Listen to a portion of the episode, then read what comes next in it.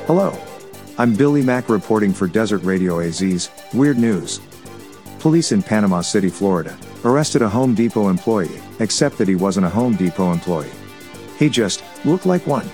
They say 32 year old Dustin White was dressing the part, complete with orange apron, so he could steal from a Home Depot on 23rd Street. Witnesses called police after watching White loading merchandise into the back of a moving truck in the store's parking lot. When officers arrived, White tried to run but was caught after a short chase. Investigators say White had taken more than $1,500 in merchandise and believe this was not the first time or the first store.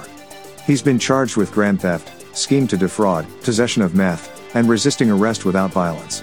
Oh. Number 3 explains a lot. For Desert Radio AZ, I'm Billy Mack. Thanks for listening.